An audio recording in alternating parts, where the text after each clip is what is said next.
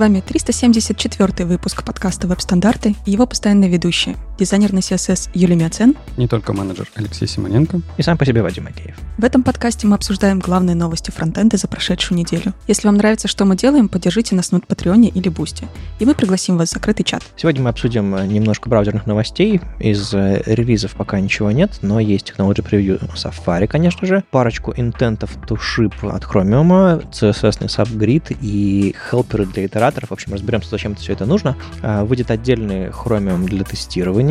Немножко попробуем предсказать, что такого появится в фигме. Конференция будет только на этой неделе, но все-таки хочется по прошифровывать эти эмоджи и понять, что ж такого интересного, хорошего появится. Побубним про JS импорты, про то, что они фантазийные и какие-то совершенно непонятные. Импортируем SVG, CSS, JSON, а что там на самом деле происходит, да кто его знает. Ну и, к слову, про кто его знает, мы же так и до конца и до сих пор не разобрались, как работает настоящий браузерный CSS нестинг. Тоже опасная тема, поговорим про будущее CSS. Ну и в конце немножко про новый старый редактор Z, который придумал для себя новую интересную модель, чтобы стать снова релевантным. А, посмотрим, что можно придумать хорошего для редактора кода.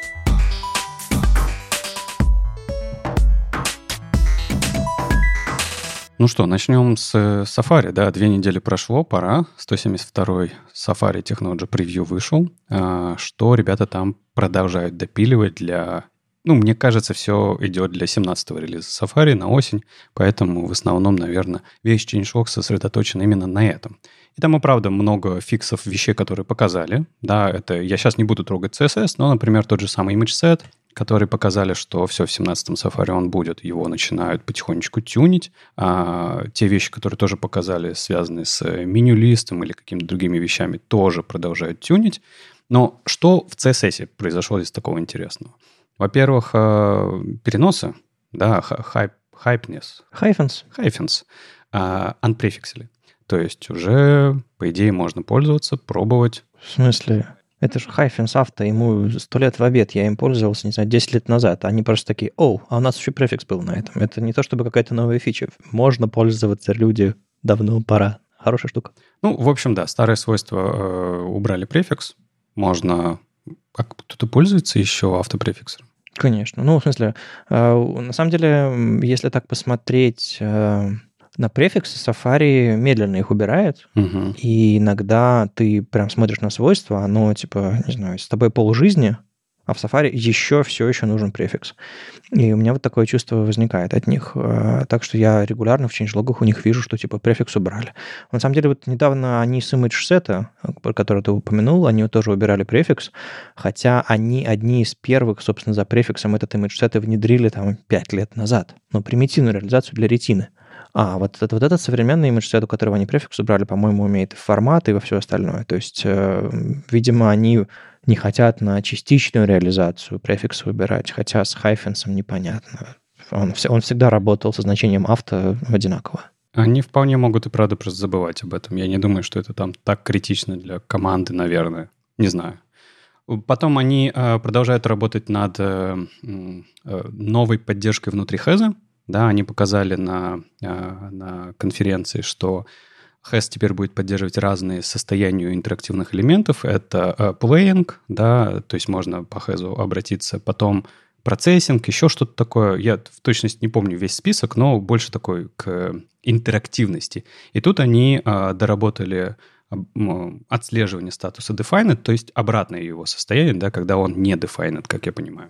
Ну да, это из веб-компонентов, типа он объявлен, не объявлен, а, и это удобно и полезно, когда ты инициализируешь какой-то компонент, пока он там загружается, еще что-то такое, ты можешь разные стили к нему применять. Но на самом деле тут ведь какая история? Мы пишем обычные селекторы и ожидаем, что они работают. Но когда ты заворачиваешь эти твои обычные селекторы в HES, ну, ты тоже ожидаешь, что они все просто работают. Но, но нет, их нужно еще поддержать, потому что ты делаешь хэс на какого-нибудь, не знаю, там, бади, и у тебя внутри где-то какой-то интерактивный элемент включился или выключился, еще что-то такое. И оказалось, судя по changelogам Safari, они периодически такие, о, а мы об этом не подумали, о, а мы это не включили, о, и так далее, и так далее. То есть э, реализацию Хеза продолжают тюнить в том смысле, что э, много всякой динамики в CSS, и все нужно поддержать, все нужно связать э, из разных частей дерева, там, типа, что-то в корне, что-то там в, в самой глубине.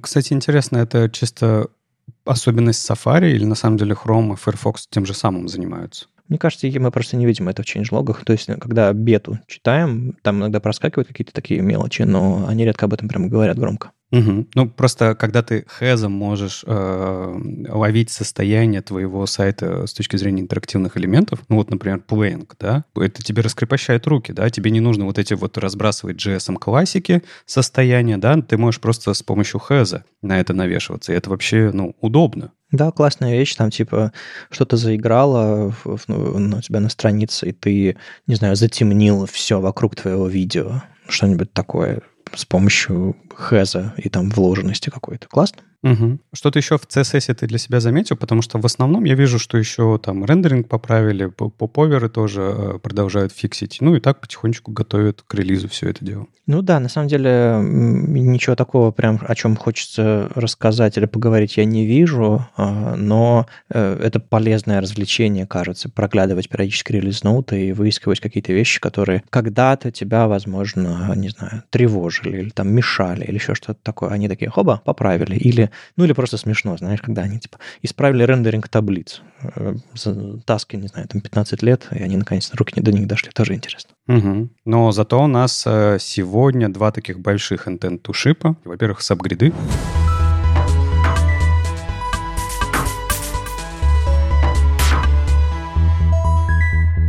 Да-да-да, хорошая штука, и тут, в общем-то, эм, инфоповод небольшой, ну, типа, давно, мы, мы все знали, что спека взрослая, что все решили, все, что все договорились, теперь станет гриды гораздо удобнее использовать. Э, в двух словах, тут как бы супер большой статьи на эту тему не вышло, я думаю, ребята из Chrome DevRel что-нибудь напишут в ближайшее, ближайшее время, может быть, уже раньше писали, надо поискать. Э, но главная идея в том, что когда вы э, задаете основной грид, допустим, на странице, и хотите, чтобы у вас во внутренних блоках э, элементы следовали тому же самому гриду, вам сложновато прокидывать его внутрь. То есть всегда можно сказать, что типа вот, не знаю, в моей контентной колонке э, сетка будет э, не 12-колоночная, как на всей странице, а, допустим, не знаю, там 8-колоночная. И вы, вам придется следить, что во всех местах все соответствует, и это можно было бы всегда подогнать.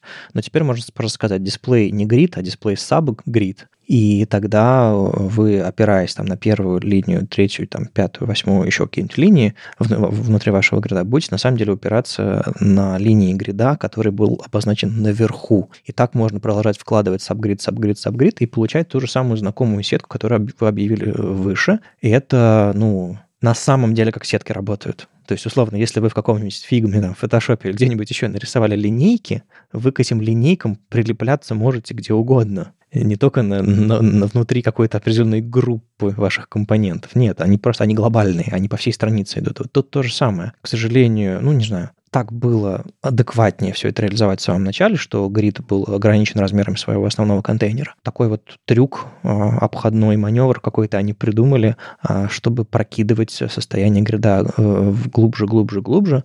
А, дико будет полезно.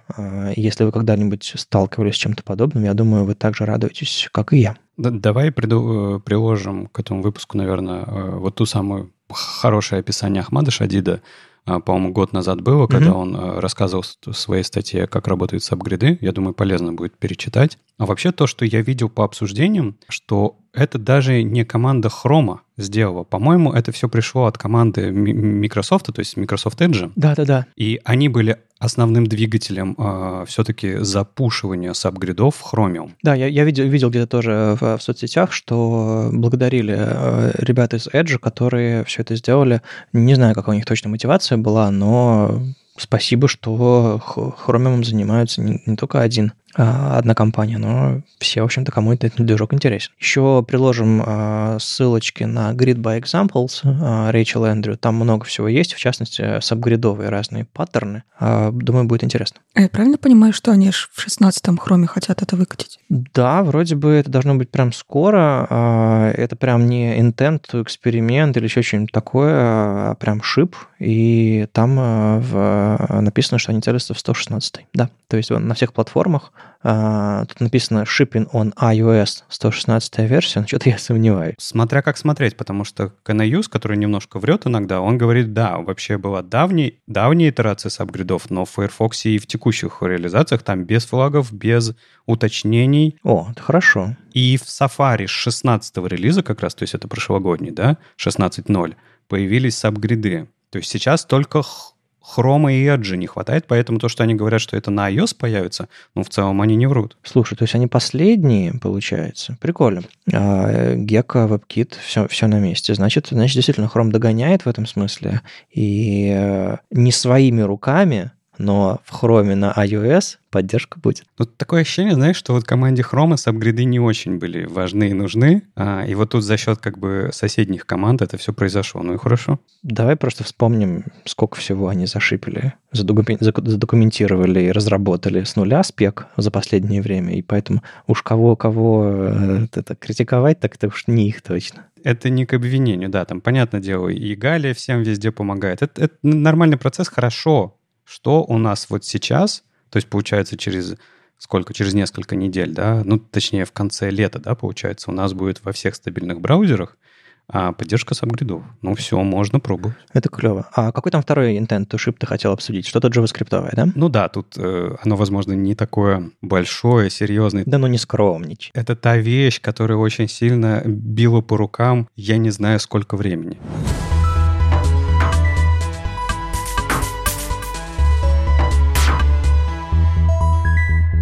Да, тут в Intent to Ship появился спека Iterator Helpers. Это proposal, который перешел на третью стадию и как бы предлагает всем браузерам все это ре- реализовывать. Все, в принципе, позитивно на это смотрят, все браузеры абсолютно. То есть нет ни у кого никаких возражений, что это не надо делать или какие-то такие вещи, которые иногда бывают. Что, та, что за proposal, что он дает? Он дает очень простую вещь. А, в JS для тех а, объектов, да, у которых есть э, интерфейс итератора, то есть любой итератор, а вы можете наконец-то использовать методы для, переб... для работы с этими итераторами а нативно, ну то есть как в массивах вы привыкли, перебирать мэпы, использовать every, фильтр и так далее, так далее, методы для перебора разные.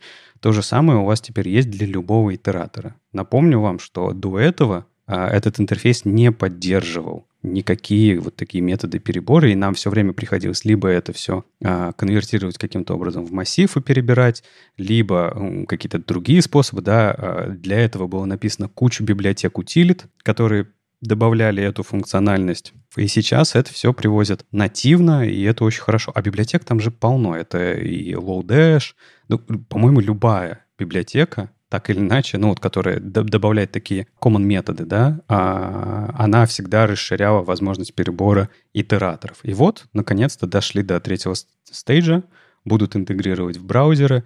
У нас получается, ну, там достаточное количество методов. Это map, это фильтр, это take, это drop, это flat map, это reduce to array и for each, sum, every, find. Короче, нормальное такое количество. И вы можете это применять к любому итератору, в том числе к э, итератору, написанному вами. То есть вы же, у вас же есть возможность э, описать структуру, объект ваш, класс, я не знаю, таким образом, чтобы он был похож на итератор, и у вас есть э, метод from, который как раз делает из вашего объекта, ну, если там есть метод next, который описывает, как он должен перебираться, делает итератор. И все, дальше вы можете применять любой метод для перебора, для работы с итератором без проблем. Я пытаюсь порадоваться по этому поводу, но что-то мне не получается, потому что с итератором ни разу и руки-то не доходили что-то сделать. Ну как? Давай вспомним. Если ты получаешь query selector, query selector all, он же тебе не возвращает массив, он тебе возвращает коллекцию. А коллекция — это итератор. Ну, подожди, это же node-лист. Ну, а он реализует интерфейс итератора, ведь нет? Хорошо.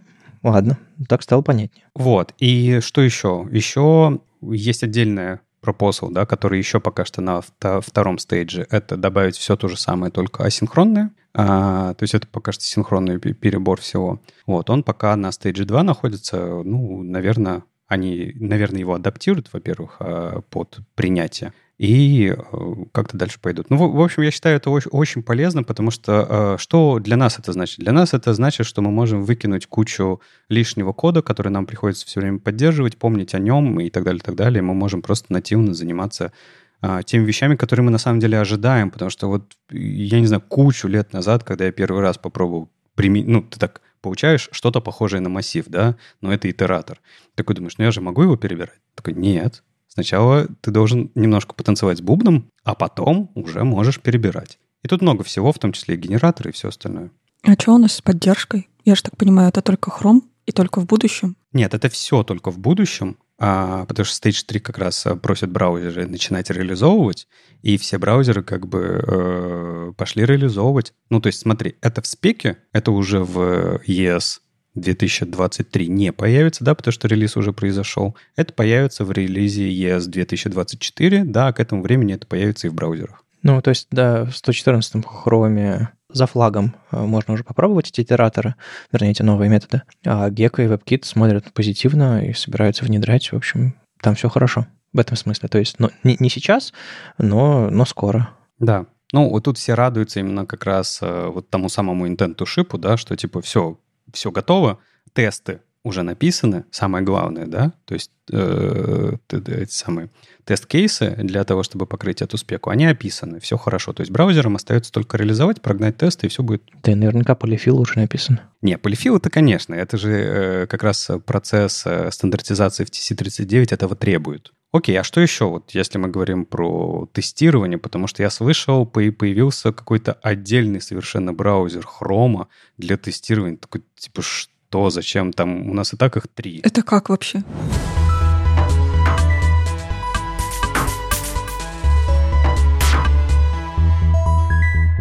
Короче, э, не появился не очередной э, клон на хроме э, специально для тестировщиков, чтобы они, не знаю, у модных дизайнеров есть ARC, а у тестировщиков есть свой браузер. Нет, все по-другому. Дело в том, что автоматические тесты частенько гоняются на живых браузерах. То есть берется какой-нибудь Chrome драйвер или какой-нибудь Selenium или еще что-нибудь такое, Puppeteer, а, и э, тот браузер, который установлен у вас, в системе, берет его там, запускает с какими-то ключами, флагами и так далее, и быстренько, не знаю, может быть, вы видели, когда у вас локальные тесты гоняются на, на компьютере, у вас открывается Chrome, такой тык-тык-тык-тык, что-то там промелькнул, он закрылся. Что произошло? Вот системный Chrome берется. Но это не очень надежно, потому что мало ли какого у вас системный Chrome стоит. А придумали еще хранить эти отдельные версии Chrome и выкачивать их. И, то есть вы можете там из NPM э, поставить какие-то версии Chrome, нужных версий и так далее. Но это все было достаточно, как бы так, э, ненадежно. То есть э, какие-то сторонние люди хранили нужные сборки Chromium, а, и конкретные вообще билды, то есть вам нужно, вам пришел, не знаю, баг, что в версии Chromium 116 или, не знаю, 115 точка что-то там такое, сборка какая-то адская, а, которая раскаталась там на 30% ваших пользователей почему-то, что-то там не работает. Как вы можете это проверить? И раньше нужно было все эти сборки искать в интернете, скачивать и там делиться архивами, не знаю, самому в папочке складывать. Ну, то есть было нереально. Плюс у Chrome есть э, особенность, он любит обновляться. И я, кстати, не знаю, как бы как обновлялись эти там э, хромиумы, поставленные откуда-нибудь э, из NPM. Ну, наверное, там было, было это отключено. А, в общем, система была, но не очень надежная, в смысле не, не очень такая последовательная. И тут вот Матиас Байненс э, на developerchrome.com написал «Привет, наконец-то будет отдельная сборка Chromium для тестирования, прозрачная, удобная, понятная. То есть, а, во-первых, они синхронизируют релизы Chrome для тестирования с Chrome драйвером, то есть э, что они всегда будут релизиться, релизиться одновременно, и их версии будут совпадать. Дело в том, что если у вас версия Chrome драйвера отличается от версии Chromium, от версии Chrome, точнее, вот что важно, они могут не заработать, потому что какие-то там API поменялось, еще что-нибудь такое. И э, почему я упомянул про Chrome и Chromium? Chromium — это все-таки не Chrome. Если у вас что-то в Chrome ломается, то в Chromium может сломаться еще хуже, а может не сломаться. То есть все-таки это разные, разные версии. На основе Chromium делают другие браузеры, а Chrome все-таки там добавляют некоторый специальный гугловский соус, а, и некоторые вещи включают, отключают по отношению а, к, по сравнению с большим Chromium, который такой весь из себя универсальный. И а, они будут все это релизить и это все можно будет легко достать из NPM, то есть у Puppeteer будет отдельный репозиторий Puppeteer slash browsers, и там из, из CLI можно будет поставить нужную версию Chrome, там типа стабильную или конкретную сборку, там 4, 4 цифры через точки, с конкретной сборкой, которую нужно поставить. А если у вас есть, как сказать, какая-то своя система, вы не хотите использовать вот эту вот их встроенную, там просто будет JSON лежать со всеми адресами, со всеми бинарниками и так далее. То есть а, некоторый уровень взросления, тестирования а, достигнут, можно теперь прям полагаться и воспроизводить тесты.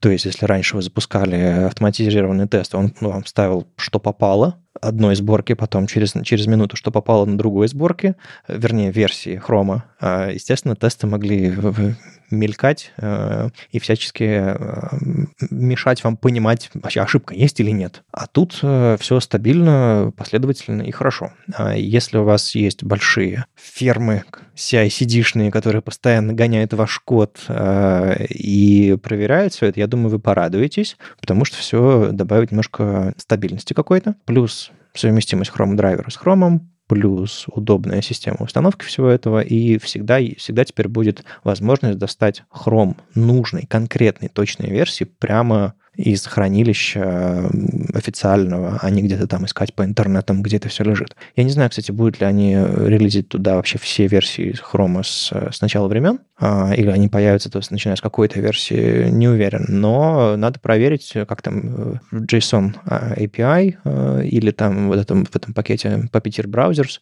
а, будет ли там доступны все версии Chrome, ну, потому что для каких-то исследовательских проектов или там для какой-то совместимости вдруг вам приходит на очень старом Chrome. Будет, будет такое полезно. В общем, отличная новость. Э, тестирование стало чуть менее болезненным от этого. Ну, кстати, интересно, а можно будет, э, ну, то есть из Puppeteer э, и из Command все понятно, а можно будет поставить просто отдельную версию себе? Интересно. Насколько я понимаю, э, ты, когда делаешь npx, там что-то там инсталл, какую-то версию Chrome, он ставит тебе полноценную версию Chrome с, с интерфейсом и так далее.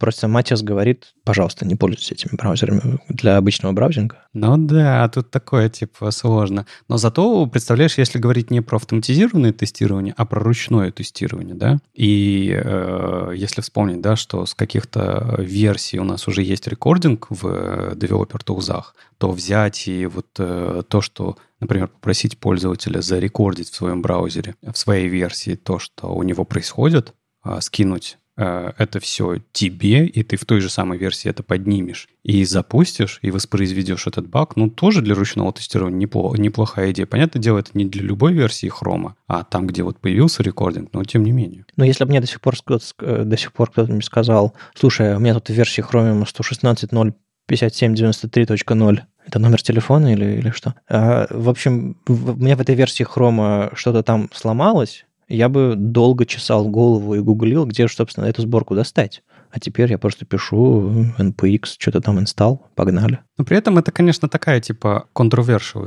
история, да, потому что, с одной стороны, оно, наверное, хорошо и удобно, но с другой стороны, наверное, ты не должен своими э, багфиксами и так далее, так далее возвращаться на любой уровень назад. Да, если ты вот э, живешь, в, я не знаю, там 4 версии назад, да, но ты, если даже есть баг у пользователя, я не знаю, в 110-м хроме или в 100-м хроме, ну, да, он есть, но какая вероятность, что ты будешь его вообще править? Слушай, ну баг, э, баги бывают разные. Иногда баг такой, что ты выкатил новую фичу или, не знаю, там, сделал рефакторинг кода и понимаешь, что у какой-то доли пользователей просто, не знаю, белый экран. Или, не знаю, крэшится браузер. Угу. Когда что-то крэшится, значит, там и проблемы с безопасностью есть потенциальные. Ну, откати ты свою фичу, откати ты свой рефакторинг, подожди, там, не знаю, или, или перепиши его, убедись, что он не крэшит браузер и так далее. То есть, мне кажется, для некоторых ситуаций э, все-таки Если это не просто кнопочка, не знаю, сдвинулась на 2 пикселя, а что-то прям э, очень плохое происходит, можно и позволить себе и для старых версий браузера что-нибудь э, поменять. Зависит от размера сервиса. Для кого-то, не знаю, потерять 1% э, пользователей, это, это будет, не знаю, 10 человек, а для кого-то 10 миллионов. Такое, да? Кстати, а есть где-то браузерная статистика именно по версиям Chrome? Есть же, да, по-моему, в StatCounter тоже по версиям есть. У меня просто есть ощущение, что а, так как вот ты сам говоришь, да, что Chrome а, сам обновляется, и он не обновляется только, наверное, в каких-то суперкорпоративных сетях, где у тебя администратор это все запретил. Вот, ну там, скорее всего, не знаю, пользуется LTS, Firefox или чем-то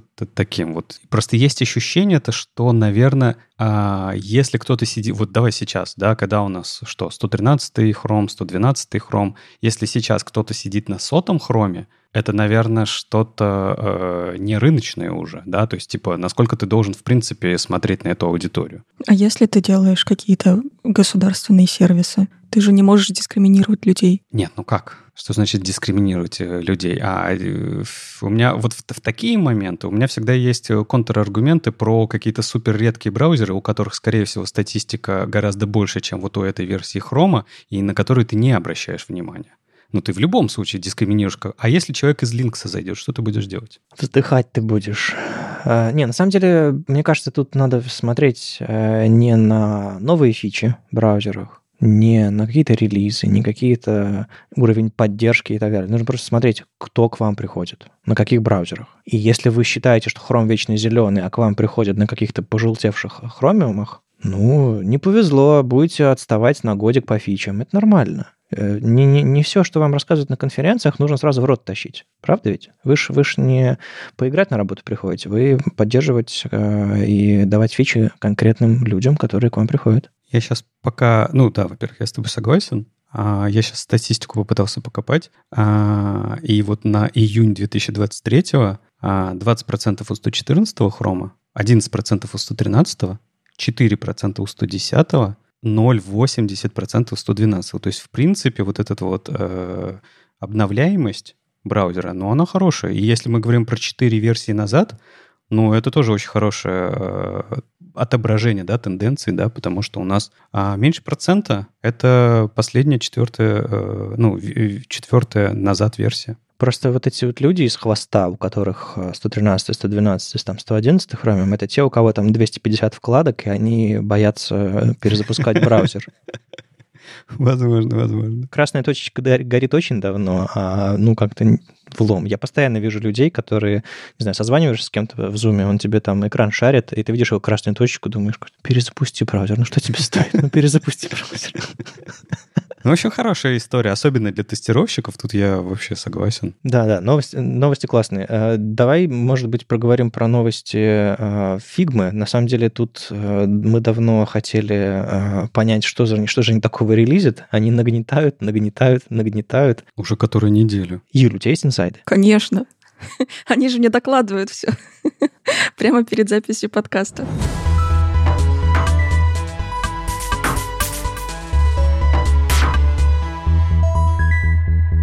Да, 21 июня наконец-то случится конфиг, которого мы ждем уже, не знаю, несколько недель, просто потому что шум в интернете просто настолько оглушительный, что зацепило вообще всех, кажется. И ребята нагнетали-нагнетали, выкладывали какие-то фичи, что-то мы уже обсуждали здесь, но они забросили выкладывать фичи, теперь они просто нагнетают. А, они выложили тизер, довольно прикольный, там всего пять головоломок, в общем, простеньких задач, которые нужно решить разными способами, и будут всякие разные подсказки. Я думаю, мы приложим эту ссылку, чтобы люди могли просто потыкаться в них, но все равно пообсуждаем ответы, которые там есть, потому что кажется, мы не то чтобы заспойлерим что-то, потому что за каждой этой головоломкой скрывается набор эмоджи, которые должны что-то нам сказать. Что-то, что покажет нам, собственно, 21-22 июня на конфиге. Не знаю, как вы, но у меня с эмоджами не то чтобы очень хорошо, особенно если это не мордашки с улыбками, а что-то вообще абстрактное. И я не знаю, что они собираются релизить. У меня нет вообще никаких идей. У меня есть какие-то мои хотелки, но в целом я вообще не понимаю, что они подразумевают под лапшой, например. Они лапшу зарелизят. Надо горячее. Хотнес. Ну, вообще это не обязательно лапша, это могут быть и спагетти, а спагетти-код, э, как известно, э, существует в веб-разработке, поэтому, возможно, вот э, что-то туда. Я вижу палитру э, художника вот с этими с э, и ABCD, вот это вот значок, и я почему-то думаю про цветные шрифты. А, они в вебе поддерживаются, то есть можно делать прям навороченные клевые. То есть, допустим, эмоджи — это цветной шрифт. А может быть, это цветовые пространства как раз? А у них есть поддержка оклича и всех остальных? У них какое-то какое одно пространство появилось, и нужно там в особенных настройках зайти и включить, но я не помню, что именно, там что-то одно появилось. Anyways, я, кстати, на днях э, что-то в фигме э, делал э, такое, чуть сложнее, чем, чем прямоугольничек нарисовать, и какие-то вещи новые заметил. Да, я, я давненько не заходил. Ну, то есть мне сложнее. Может, они уже некоторые фичи, которые я хотел, добавили. Я просто давно не обращал внимания. А то мороженое, фотоаппарат, подарки какие-то. Слушайте, э, это я слушателям расскажу. Мы тут перед записью тоже обсуждали, что же они могут добавить и так далее, и так далее. И таки что-то обсуждаем, обсуждаем, слово за слово. И вдруг ребята говорят, так это же Adobe. Ты забыл? А. Я такой, а, это же реально Adobe, они же уже продались давным-давно. Так что мы обсуждаем? Наверняка, ну, фотка, это, я знаю, что это, это интеграция с Lightroom. Я надеюсь, все-таки нет. А, и, э, кстати, был, был в Photoshop, была в Photoshop фича много лет назад, может, до сих пор есть, типа, открыть в другом редакторе. Ты такой прокидываешь есть. макет, там, типа, иллюстратор, Photoshop, еще что-то такое. Я больше думаю о том, что, может, они растровое редактирование улучшить, потому что там в фигме есть же какое-то примитивное редактирование растра, да? Угу. Но оно очень примитивное. А зачем это Adobe? Давай подумаем. Если у них есть набор редакторов на все. Слушай, ну это все-таки не бесш... это абсолютно не бесшовная история, Figma и все остальные редакторы Adobe, поэтому развивать одну из них. Но чтобы интегрировать что-то из продуктов Adobe в Figma, нужно, чтобы Figma стала частью пакета Adobe. Creative Cloud, наконец-то. Да, точно. Да, может быть подарочек, это на самом деле не подарочек, а пакет. Figma Creative Cloud. Да. Черт. Это что, мне нужно будет подписку покупать? Это нужно будет заводить аккаунт Creative Cloud? Это же было больно. Да всего 60 евро в месяц, что ты? Слушайте, кстати, про облако-то а, именно адобовское, а, оно ведь существует, и оно довольно хорошо... Ну вот у меня, я пользуюсь Photoshop и Lightroom, и облако между ними а, хорошо работает, и я за счет него легко как бы э, открываю в Photoshop файлы из Lightroom, открываю, э, отправляю из Lightroom файлы в Photoshop, редактирую их и отправляю их обратно. Оно хорошо, то есть типа Figma, если она становится куском Adobe, ну, может быть, э, они должны поддержать как-то экосистему. Так Figma — это cloud first. Они это в принципе облако, они, у них все в облаке. А я не про это. Я про то, что ты мог бы использовать свои наработки из других редакторов, угу. адобовских, внутри Figma. Понятное дело, что Figma в клауде. А у них здесь еще пять загадок, и они выстроены типа в ряд, что и они всегда акцентируют в каждой загадке внимание на то, что их пять штук. И в слове Adobe тоже пять букв. Может, как-то это связано? Что? А, так посмотри. Так а вы видите, что эти даже прямоугольнички складываются в буквы А, Д? Угу. Но только там дальше проблема, там О надо пораньше бы. Но Вадим, чтобы вы понимали, чтобы вы понимали, Вадим уже в шоке, он уже морщится, ему уже не нравится то, что мы говорим. Ну ладно, идея про Adobe, она отдельная, да, давайте ее откинем, забудем и подумаем исключительно про Figma, да, потому что Figma же может и просто забыв про то, что она кусок Adobe, развиваться сама собой, да, потому что все же что ждут? По-моему, автолайаут, чтобы был наконец-то уже зарелижен полностью, он же в бете, да, до сих пор или как? Подожди, ну, а, не, автолайаут, он, это была первая фича, с которой, собственно, Figma зарелизилась. Они когда появились, у них автолайаут был базовый, потом они его развили, какой еще автолайаут хочется? Ну, у них а-ля флексы появились вот прошлым летом, угу. но они немножечко недоделанные. То есть это не весь пак флексов, который у нас есть в браузере. Там такая, типа, в одну строку только, и вот с ними как-нибудь работайте. Я не уверена, если честно, что это такая фича, которую они прям на конфиге могут рассказать, потому что mm-hmm. не так много людей прям очень хотят его. Все скорее хотят чего-то вау, а-ля AI добавить. Но вот AI они могут добавить. Adobe во все свои продукты добавил AI в последних релизах. Вообще в каждый. Так а вообще проблема с AI, вернее, не проблема, а как добавить свой продукт AI упирается во что? Две вещи. Идею, что можно полезного сделать, и где ты это будешь крутить. потому что это требует много мощностей и так далее, и так далее. Соответственно, пользователи за это обычно еще платят. То есть нужна какая-то инфраструктура у Adobe инфраструктура есть, безусловно. А, соответственно, нужно придумать какую-то полезную фичу фигмы и все. Вот. Сделай красивый интерфейс. Выделяешь такой, говоришь, сделай красиво. Типа делаешь, короче, три прямоугольника, и э, выделяешь его и говоришь, а теперь сделай красивый мобильный интерфейс. А теперь давайте серьезно, на самом деле. Где это может помочь? Ну, подожди, с AI в таких, в таких редакторах, это что в редакторе кода, что в, в тексте, что в графике, есть проблема чистого листа, и AI очень сильно помогает с ней. То есть если тебе AI даст набросок по твоему описанию, чего ты хочешь предварительно, от которого ты сможешь стартовать, да, уже тюни это под себя. Ну, это, в принципе, уже хорошо. Не, ну, я сейчас как человек на лошади, я не могу придумать себе автомобиль, потому что я его не видел, э, условно, вот берем эту метафору.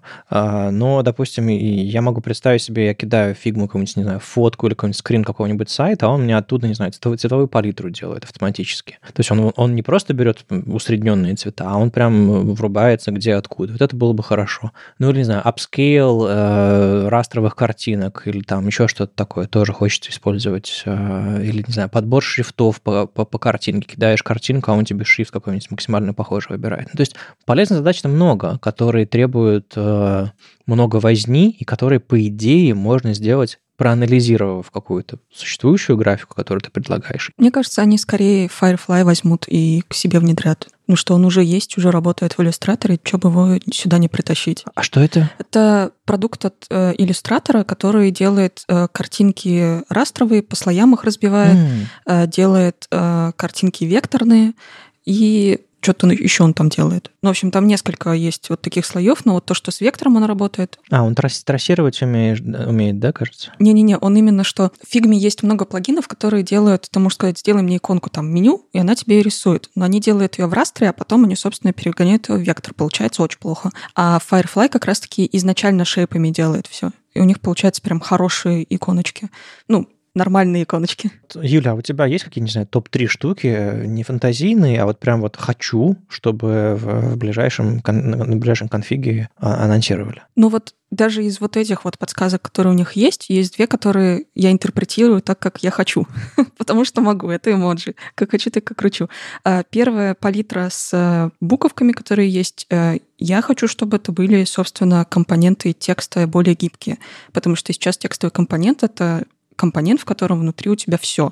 И цвет, и шрифт, и жирность, и вообще все-все-все, что только может быть. Совершенно неудобно этим пользоваться. Я бы хотела, чтобы они были более как-то гибкими. И если было бы большое количество компонентов разных для текста, было бы сильно круче. Надеюсь, что они это сделают. И здесь есть картотека или архив тумбочка какая-то. Хотелось бы, чтобы нормальная система контроля версий была, потому что сейчас тоже в фигме, ну, она такая, серединка на половинку. Ну, типа Final, Final 2, Final, Final, Final, Latest, Final. Не-не, в смысле, там они гид подобную систему уже сделали у себя, но она так себе работает. А я вот э, не рисовал сам ничего в светлых темных темах, но мне интересно, какой нынешний, нынешний, нынешний workflow у, у Figma, вернее, у дизайнеров а, по светлым темным темам. А, ты рисуешь типа один компонент и делаешь его вариации. Э, удобно ли это делать или, или можно что-то лучше и круче? Да, можно, конечно.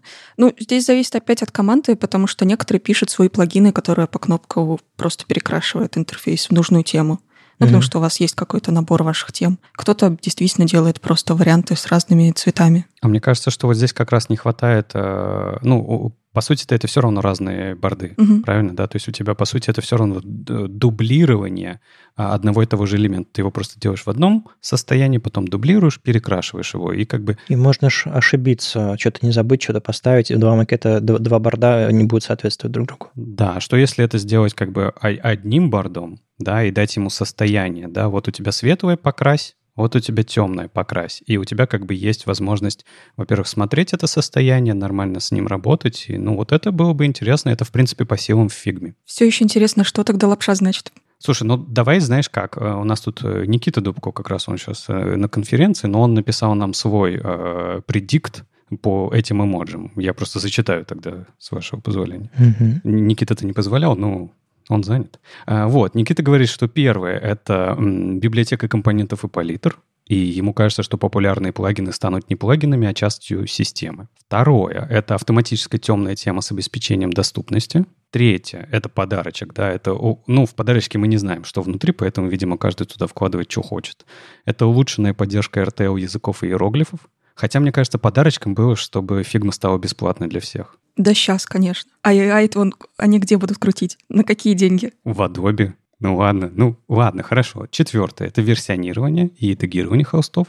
И пятое — это всем по бесплатному месяцу в каком-нибудь Figma Workspace или Figma AI. Я думал, всем бесплатное мороженое, ты скажешь. Ну, так тоже нормально. Не, ну я же зачитываю то, что Никита сказал. Всем фотки и бесплатное мороженое. Ладно, я, я, честно говоря, не знаю, чего от них ждать, э, но хайп у них, э, вернее, чувство вот это вот ожидания, они, конечно, нагрузили, дай боже. Я прям если раньше я, я релиза фигмы э, не ждал совершенно и типа узнавал об этом там откуда-то дизайнеров, которых я читаю, потому что они там восторгаются, то сейчас, скорее всего, буду смотреть, читать и, и зацепило. Если посмотреть еще на адженду, то, что у них будет на конфиге эти два дня, там будет большой блок про прототипирование, так что, возможно, темная, светлая тема как-то встроенная там как-то сыграть свою роль. Там будет большой блок про создание и редактирование текста от э, райтеров, от фигмы.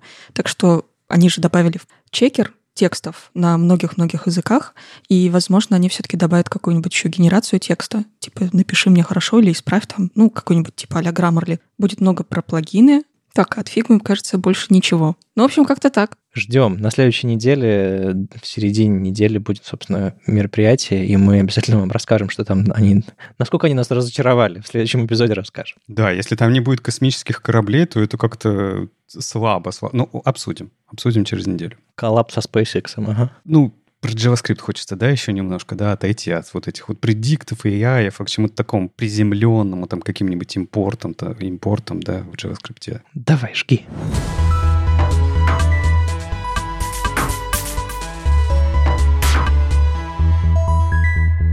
Ну да, ну в общем, а, тут статья вышла от Джима Нильсона о том, почему он переживает за то, что происходит с э, импортами в JavaScript, потому что есть ощущение, что что-то идет не так. И основной посыл статьи, а, он про то, что а, мы все больше и больше разделяем два разных действия. Это то, как мы пишем код, и то, как этот код запускается в браузерах. И нам все меньше и меньше становится понятно, в чем же разница, где здесь э, магия, где нет магии, как должно работать, как не должно работать. Есть несколько примеров, на которых э, Джим объясняет это все. А, он показывает э, в своем примере несколько подгружаемых объектов через импорт. Это иконка .svg, какой-то объект э, JSON, CSS-файл, JS-файл и э, как, вот, как у нас в, в Node.js э, возможно делать с префиксом, когда у нас bar, двоеточие, foo. Это все подгружается через импорт. И он говорит, а насколько вы знаете, что происходит в этот момент? Насколько вы уверены, что это все стандартизовано?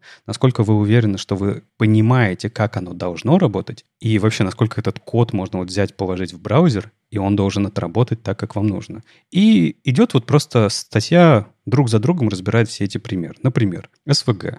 Он говорит, вот вы, у вас есть строчка кода import, icon from, там, icon.svg.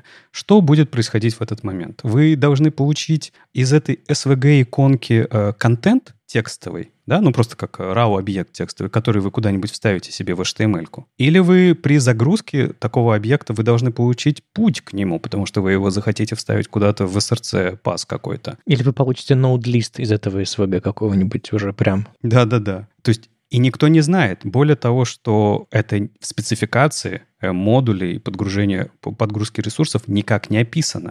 То есть, когда вы видите такой код, вы понятия не имеете, как он должен работать, потому что он не описан э, спецификацией, он не реализован в браузере, и, скорее всего, у вас где-то какой-то тулинг используется в системе, который это каким-то образом должен преобразовывать, но каким вы тоже не знаете, пока не запустите, не погрузитесь внутрь и не попытаетесь разобраться в этом. То есть вам нужно открыть package.json и среди ваших 200 зависимостей найти тот самый сборщик, который, который все это делает. И даже найдя его, вы вряд ли узнаете сходу, что происходит. Да. Или, например, он берет дальше, идет JSON. Вот казалось бы, с JSON все должно быть же проще, да, вот мы делаем обычная строчка import data from там data.json. Что должно происходить? И вроде как эта строчка, вот JS-программисту вообще должна быть понятна. Ну, понятное дело, что у тебя код должен получить э, контент файла, должен его распарсить, преобразовать в JS-объект и выдать тебе этот JS-объект, да? По сути, кажется, что так должно быть. Но этот код прямо сейчас не работает, не специфици... не с, э, его нет в спецификации, и в браузере вы его не можете использовать. То есть вы не знаете, как на самом деле это работает прямо сейчас у вас в коде, потому что, опять же, это делает какой-то бандлер, какой-то тулинг и так далее, и так далее. Есть уже спека, которая, кстати, поменяла, ну, не спека, а пропосал в, TC, в TC39, а, которая добавляет возможность импортить не только JS-файлы, но и другие а, типы файлов. Это JSON, это CSS, по-моему, то, там в, в спеке описан. Да, есть, есть спека CSS modules, которые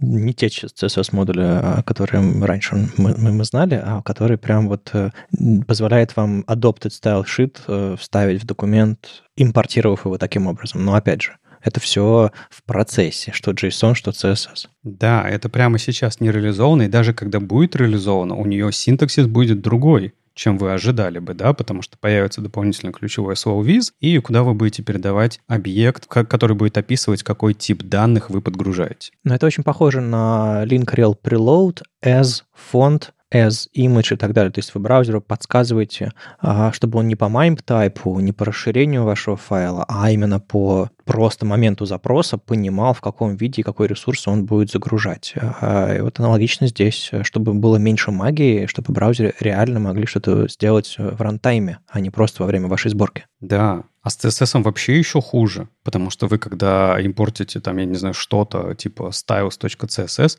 помимо того, что вы, наверное, ожидали бы того же самого, что от SVG, да, у вас есть, ну, может быть, вы хотите получить просто весь вас, ваш CSS текст, да, текстом, чтобы куда-то вставить. Может быть, вы захотите получить путь к этому CSS-файлу. А может быть, вы хотите как раз получить вот этот объект для CSS-модулей, для того, чтобы использовать там э, у этого объекта точка какой-нибудь класс, который вы вставите именно в тот элемент, который вы хотите. И что на самом деле оттуда придет, вы понятия не имеете, пока, опять же, не пойдете, не разберете тулинг, который вы используете у себя, либо а, вы же иногда и не напрямую используете, да, вы используете фреймворки, библиотеки, которые внутри себя используют какие-то другие библиотеки, которые дают вот парсинг и какое-то поведение. И пока вы в этого все не погрузитесь, вы понятия не имеете, что происходит. И самое интересное, что вы пишете это в файле с расширением .js, ну ладно, может быть, иногда .ts, и вроде бы формат этого файла должен говорить вам о том, что будет с ним происходить и вообще по каким правилам вы это пишете. Более того, а, вы же, вы же, вы же какой-то синтекс-хайлайтер, Э, включен в вашем редакторе, который э, на основе спеки или на, на основе чего-нибудь, какого-то предыдущего, не знаю, синтаксиса языка подсвечивает это все. И поэтому все вот эти вот фичи, которые сборщики или фреймворки используют, они типа мимикрируют под JS синтекс. То есть импорт что-то откуда-то и так далее. То есть ну, все вроде правильно. Но JS это все обработать не может. Это может обработать только ваш сборщик. Поэтому вы пишете не JavaScript, а JavaScript плюс-плюс какой-то. То есть вы пишете какой-то неизвестный фантазийный формат, который сработает только в вашем окружении, только если вы запустите сборку или dev-сервер, например. А, а все остальное это типа как-нибудь это сработает. Это ужасно. Ну и с путем у нас, то есть э, мало того, что с разными типами файлов, да, у нас еще и с тем, как мы указываем путь, много проблем, потому что у нас есть э, то, что определено в стандарте, да, э, во-первых, там есть отдельные стандарты, да, это модуль loader и модуль bundler э, не в ESM спеке, а отдельно в HTML спеке, как это импортится. Импорт мэпы есть еще. Вот, потому что сама по себе ESM спека, она не э, говорит о том, как ты эти ресурсы, ну, типа, каким образом путь у них должен существовать. Он просто использует, ну, вот это э, релатив путь от того файла, который ты загружаешь. Вот, но тем не менее мы в коде можем часто встречать использование и тильды, и использование собачки, и использование э, модульных префиксов через двоеточие, да, вот, например, в ноде. В ноде это же вообще часто сейчас встречается, когда вы используете, там, например, нода, нод, и, не, например, fs, двоеточие, там, что-то, или нод, двоеточие fs, да, или, ну, вот, э, когда у вас есть какой-то, как будто бы модульный префикс. И это, чтобы вы понимали, если вам казалось, что раз уж в Node.js это используется, то это стандартизировано, стандартизовано, это не так. А, это не описано нигде, и это поведение вы не можете ожидать. Если вы этот код запустите в браузере, браузер тоже понятия не будет иметь, что с этим делать. Более того, разработчики привыкли, что если они написали импорт э, foo from bar, это значит, это значит, что их сборщик сходит в папку node modules, сходит в папочку там src bin что-то там, найдет какой-то там индексный файл и его подключит. И по пути случится куча магии. То есть вы не указываете путь к вашему модулю непосредственный, а вы говорите, ну, найди его где-нибудь там на основе package.json, на основе чего-то там такого. И это тоже магия. То есть, ладно, ладно импорты, э, не знаю, SVG файлов, это дичь. Но даже вот то, что мы сейчас у себя а, используем пути, которые работают только из папки Node Modules, хотя об этом нигде не написано, и это должно подразумеваться, совершенно не помогает э, людям понимать, откуда берутся их э, библиотеки. Вот, вот фактически, где она лежит. А если я хочу запинить зависимость? А если я хочу подгрузить э, реальный JS файл, который где-то лежит, импортировать его? У тебя один путь просто с названием библиотеки, а другой путь с путем адским. А, а если ты за, если свои, если ты свои зависимости закэшировал, вернее, собрал если ты их не в нод-модулах хранишь, там вообще другая история получается. Вот и те самые импорт мэп, про, про которые я говорил, они позволяют все описать кратко, но в каком-то месте, в отдельном файле, там руками написанном или сгенерированном, хранить, собственно, пути, по которым все это будет резолвиться. И то, знаешь, если ты хранишь это в отдельном файле, значит, ты можешь не знать о его существовании. Ну да, в общем, проблем-то много, и Джим все подводит к тому, то есть вывод. Вывод-то какой в этом во всем? Да, много проблем, много магии, много непонятного. И какой же вывод? И вот в выводе я тут, знаешь, засомневался в Джимми, э, потому что он только говорит, ну, да, конечно, должно быть все по спеке, должно быть все понятно описано и так далее, и так далее. Вот, например, как Дина это делает. Ну, за исключением того, что они разрешают TS-файлы э, импортить, а я бы э, Джима тут поправил, потому что не только за этим исключением, они еще и дают возможность использовать префиксы из ноды, то есть node двоеточие FS они тоже разрешают импортить. То есть тут, знаешь, уже набор исключений у Deno есть. И он-то как раз это все подает, что веб-спека, а, то есть э, то, та идея, которая Deno несет, что типа все должно быть web compatibility, э, должно быть хорошее, да, что типа все у нас одинаково везде работает. Вот пример, давайте вот э, за него, чтобы меньше было магии, чтобы больше было стандартизованного, описанного, и мы всегда знали, что происходит. Но мне кажется, он немножко тут улукавит, потому что Дина, да, он был заявлен именно таким, но по факту он как натолкнулся на реальность, да, ему пришлось поддерживать вещи, которые не стандартизированы. И, ну, мы живем в этом. И я бы, наверное, тут к другому выводу приходил, что, конечно, мы должны думать э, о новичках, потому что когда ты в, как, когда ты профессионал, когда ты уже типа этот тулинг весь в, э, зад и поперед видишь, знаешь, э, используешь, умеешь, и так далее, и так далее, тебе это все не важно. Да, ты наоборот хотел бы такой магии, потому что такая магия тебе часто автоматизирует работу, ускоряет ее и так далее, и так далее. Ты бы не хотел вот это вот машинерии лишней, да, чтобы тебя, у тебя под капотом это все магически делалось, но твоя магия была бы под контролем твоим. Ты ее очень хорошо знаешь. Но у нас проблема, что чем больше такой магии появляется, тем сложнее а, тем же самым новичкам попадать в веб. Потому что разобраться в этой во всей магии — это адски сложно. Ты никогда не понимаешь, чего тебе ожидать. И это на самом деле главная проблема. Если бы мы использовали а, как специально кастомный синтаксис, который бы кричал я не по спеке работаю, я не стандартизован. У меня как бы тут есть тулинг, с которым я приехал, и именно он меня делает таким. Было бы все проще. Но мы используем как бы базовые концепции, они мимикрируют под стандарты, и мы не можем знать, это правильно или неправильно. Мы сейчас делаем вещи хорошо или нехорошо. И новичкам, конечно, от этого очень тяжело. Я придумал подводку для собственной темы, и я просто ее скажу. Вот вы вот, смотрите на этот JS и совершенно не знаете, что там происходит. Вот вы смотрите на CSS Nesting и вообще не представляете, что там происходит. Давайте про CSS немножко. Давай.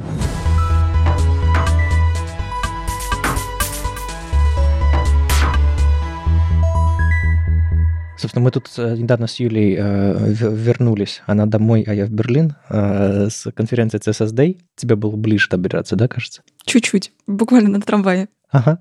И э, там, там два дня был абсолютный нон-стоп всего нового клевого, что будет в CSS. Что значит два дня? Четыре дня. Еще был пре-метап и пост-метап, как пред-CSS и пост-CSS. Так вот, э, много всего было, и в частности много говорили про нестинг, про, про каскадные слои, там, про какие-то кастомные свойства, как новые-новые там способы их использовать. В общем, много всего. Там scroll-driven animation, там э, всякие там энкеринг, поповеры, вообще, ну, все, все, все, все, все. Куча информации, безумно много. Но периодически э, возникали э, идеи о том, что да, есть прямолинейное понимание у людей, как, не знаю, каскадные слои работают, как кастомные свойства работают, как, как CSS-нестинг работает, но как только ты начинаешь это использовать, тебя настигает большое количество таких э, как по-английски говорят, или таких нежданочек, э, если по-русски попытаться это сформулировать, перевести. И они могут прям сильно удивлять. И вышло несколько статей, вернее, несколько реплик. А, во-первых, а, Киллен а, Валькхов, который Polypain делает такой браузер для, для отладки, браузер для разработки специальный, написал у себя статейку, уже не первую про CSS-нестинг, привел пример очень интересный, того, как неожиданно и непонятно работает. Все. Вот представьте себе, что у вас есть написано body, в, внутри вашего CSS скобочка открывается, и дальше на следующей строчке написано add media all. Ну, то есть вы, по сути, медиа-выражение какое-то написали. А all значит, что оно применится вообще везде, и вопросов нет. Внутри этого add media написано background red. Media блок закрывается, и дальше написано background blue. Знаменитый формат э, этих э, неожидан, нежданочек э, в Твиттере типа red или blue будет, если классы местами переставить, если еще что-то такое про каскад, про, про наследование, всякое такое любит писать в Твиттере. Так вот, ты смотришь, что сначала написано red, а потом написано blue, и думаешь, ну, естественно, цвет фона будет синий. А потом выясняется, что когда браузер, сволочь такая, по спеке парсит ваш CSS-нестинг, он берет все ваши медиавыражения, все ваши там свойства и разделяет у себя в CSS OM и разворачивает их в нормальный CSS, плоский условно. То есть ну, вряд ли он прям вот парсит и собирает его вот так, но что-то похожее, что похожее происходит э, именно в объектной модели. То есть он не хранит э, вложенность у себя, и получается, что сначала он применяет все свойства, а потом после вашего бади он пишет, не знаю, at media внутри бади и пишет background red. То есть все медиа выражения, грубо говоря, если очень просто говорить, все медиа выражения уходят потом и применяются потом после того, как вы э, что-то написали. То есть в итоге цвет фона будет красный, потому что так работает парсер. Вот такая вот нежданочка. Плюс э, то, о чем уже раньше говорили, и он, кажется, сам об этом, писал, что если вы перечисляете какие-то свои э, селекторы как в SAS, вы перечислили бы их, там, типа body, там, вложенный div, еще что-то такое. Потом браузер это все заворачивает в is. Он не просто их просто рядом ставит, а он берет и заворачивает тот, собственно, сам, самый внешний этот селектор. Допустим, если, допустим, у нас был body, а внутри какой-нибудь div лежал, то это будет is а внутри body, потом пробел div. А если там начинается, вот, вот, вот, вот в этом месте начинается очень странное. Если вы написали, внимание, main, запятая в селекторе, после запятой ID intro, и внутри там какой-нибудь там div, еще что-то такое, то у вас генерится селектор двоеточие из, внутри скобочек main, запятая ID intro, скобочка закрывается, внутри div, ну, типа вложенный через пробел. И из смачится на самый тяжелый селектор из этого списка, то есть он смачится на ID-шник intro. И значит, этот селектор будет тяжелее, чем если бы вы два раза подряд его написали. То есть э, специфичность селектора возрастает, несмотря на то, что вы от этого, этого не ожидаете. Вы не ожидаете усложнения вашего селектора. Вы ожидаете, что браузер просто разберет его, как это делал раньше SAS. А выясняется, что нет. Есть такое высказывание, оно говорит, ну, ребят, да, все сложнее, спек сложнее, это не SAS, есть различия. И по, по мотивам этого Кейт Грант написал вообще грустняшку такую. Говорит, мне кажется, что мы когда-нибудь пожалеем, что у нас CSS-нестинг внедрился. И я вот читаю эти статьи про то, что там изы какие-то, там э, все эти Я вот не знаю, кастомные свойства и обычные свойства не будут местами меняться, я надеюсь, или будут? Вот это тоже непонятно. Но вот вроде бы такое медиавыражение на вниз уходит. И вот э, Кейт пишет, в CSS э, на странице CSS Working Group есть э, список, э, не знаю, знаменитый довольно список вещей, ошибок архитектурных, которые CSS Working Group сделал за всю историю разработки языка. Сколько там? 25 лет уже. Нестинг уже там? Нестинг еще не там. Но Кейт думает, Кейт Грант думает, что эта штука появится там в итоге, потому что прямо сейчас есть, во-первых, ограничение, что ты типа тег не можешь написать. Но, к счастью, это, это ограничение э, CSS Working Group уже решила. То есть ты, э, если пишешь э, тег внутри нестинга, браузер не может отличить, не, не может пока отличить это от свойства, а, но они договорились, что лукахеды они включат, ну как в регекспах, они будут смотреть, что там дальше происходит. И все-таки они разрешат писать теги а, без, без амперсантов, и эту проблему не решают. Но такое ограничение есть. Но если мы начинаем думать про все эти там прыгающие медиавыражения, все эти там изы и прочее, специфичность, которая меняется, возможно, разработчики наделают ерунды, Возможно, будет случай, когда разработчики пишут один код, это работает не, не как ты ожидаешь, и из-за этого ты просто не перестаешь использовать Nest. Казалось, что эта фича будет полезной, чтобы отказаться от препроцессоров, но это не прямое, не прямое повторение принципа работы препроцессоров, и, возможно, мы поспешили или чего-то не поняли, или переусложнили. Очень много сомнений на эту тему, и Мириам Сюзан, которая, по-моему, не принимала а, участие именно в разработке этой спеки, а, но, в общем, CSS Working Group состоит, она написала, что типа все эти вот э, нежданчики, все эти непонятки, все эти gotchas, а, это просто разница, чем это отличается от SAS. Если вы просто отпустите реализацию в SAS и начнете писать по-новому, и вообще понимать и разбираться, как это все на самом деле работает, тем более, если вы новичок, вы просто пишете и такой, и, и вот оно как должно работать. Если у вас нет ожиданий каких-то специальных, то вам должно быть проще. И, возможно, нам просто нужно вымерить некоторым из нас, чтобы молодые и смелые начали использовать нестинг правильно. Но пока мы не вымерли, нам будет больно, кажется. Слушай, ну вообще с нестингом, конечно, проблем очень много будет, и я сейчас еще, еще несколько тебе накину. То есть помимо того, что, э, да, ребятам, которые привыкли к нестингу в SASE, в препроцессорах, в других, э, будет сложно перестроиться, и они в первую очередь, конечно, будут использовать CSS-нестинг так, как они привыкли его использовать в SASE, например, да, и это нужно, э, на это нужно закладываться, да, людям, которые проектирует спеки, что в первую очередь будет пытаться сделать вот один в один и пытаться получить э, результат. А с новичками ты правильно сказал, что э, для них, э, так как у них нету багажа знаний, да, им будет проще. Но нет. Проблема, да, в этом месте, что у них не будет багажа знаний, будет хорошо, но проблема в интернете и в том, как реализована спека.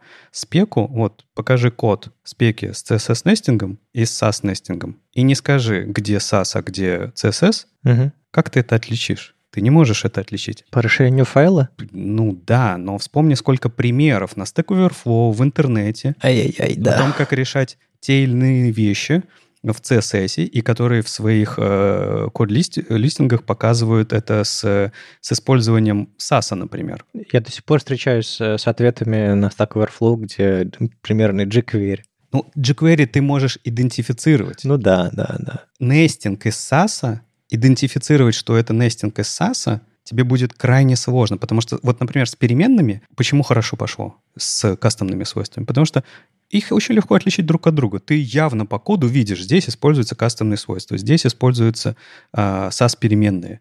Легко. А вот с нестингом чувствуем мы, я тут согласен с авторами, что мы, я чувствую, гребем еще очень много. Ну, с другой стороны, а что делать? На самом деле, э, мне удалось э, с Мирием поговорить а, немножко вот на, на как раз на CSSD, точнее на CSS кафе. Я вышел с докладом там э, про бейзлайн, а тут неожиданно в зале сидят вчерашние спикеры, позавчерашние. У меня так скатилась капелька пота по спине в этот момент а, и задрожал голос. А, так вот, э, после этого я просто в докладе упомянул э, каскадные слои, а тут сидит в центре зала автор спеки, а я, покри... я покритиковал спеку, потом вышли, поговорили. Да, Мириам, собственно, подошла и говорит, мол, э, Да, да, я согласна, мол, эту штуку сложновато сейчас внедрять из-за из того, что совместимость сложная. И мы, мы разговаривали про именно про работу CSS Working Group. Я говорю, что вот э, нестинг, там, каскадные слои, там еще что-то такое. Но ведь разработчики же недовольны будут. Оно работает непонятно, сложно, не похоже на их предыдущие инструменты и все остальное. Говорит, у нас CSS Working Group э, есть как бы такое понимание, что мы работаем не для разработчиков сегодняшнего дня. Мы работаем для разработчиков будущего. И если мы сталкиваемся, если у нас есть два выбора, сделать это понятным и удобным прямо сейчас – или сделать хороший API, чтобы в будущем люди могли пользоваться, когда они не нужно думать про, про браузерную совместимость, про еще что-то такое.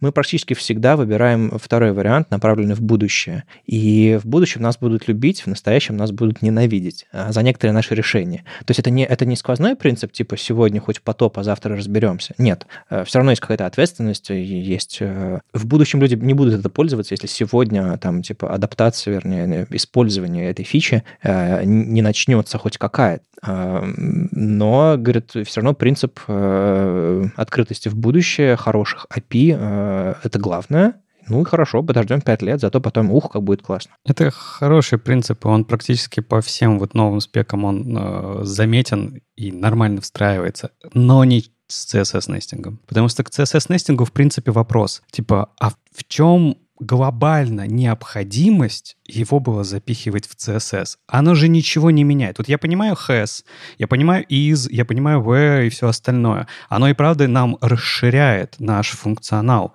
разработческий, да, нашу функциональность. А нестинг, типа избавиться от САСа, так мы не избавимся от САСа этим. Я избавился еще пять лет назад, все нормально. Ты избавился его и без нестинга. Это да. Но мне в некоторых местах нестинга не хватало. И я не хотел использовать для этого просто CSS плагины, потому что они работали в лоб, а, и я понимал, что вряд ли так будет. Но ты пережил же? Да. То есть все нормально, в принципе.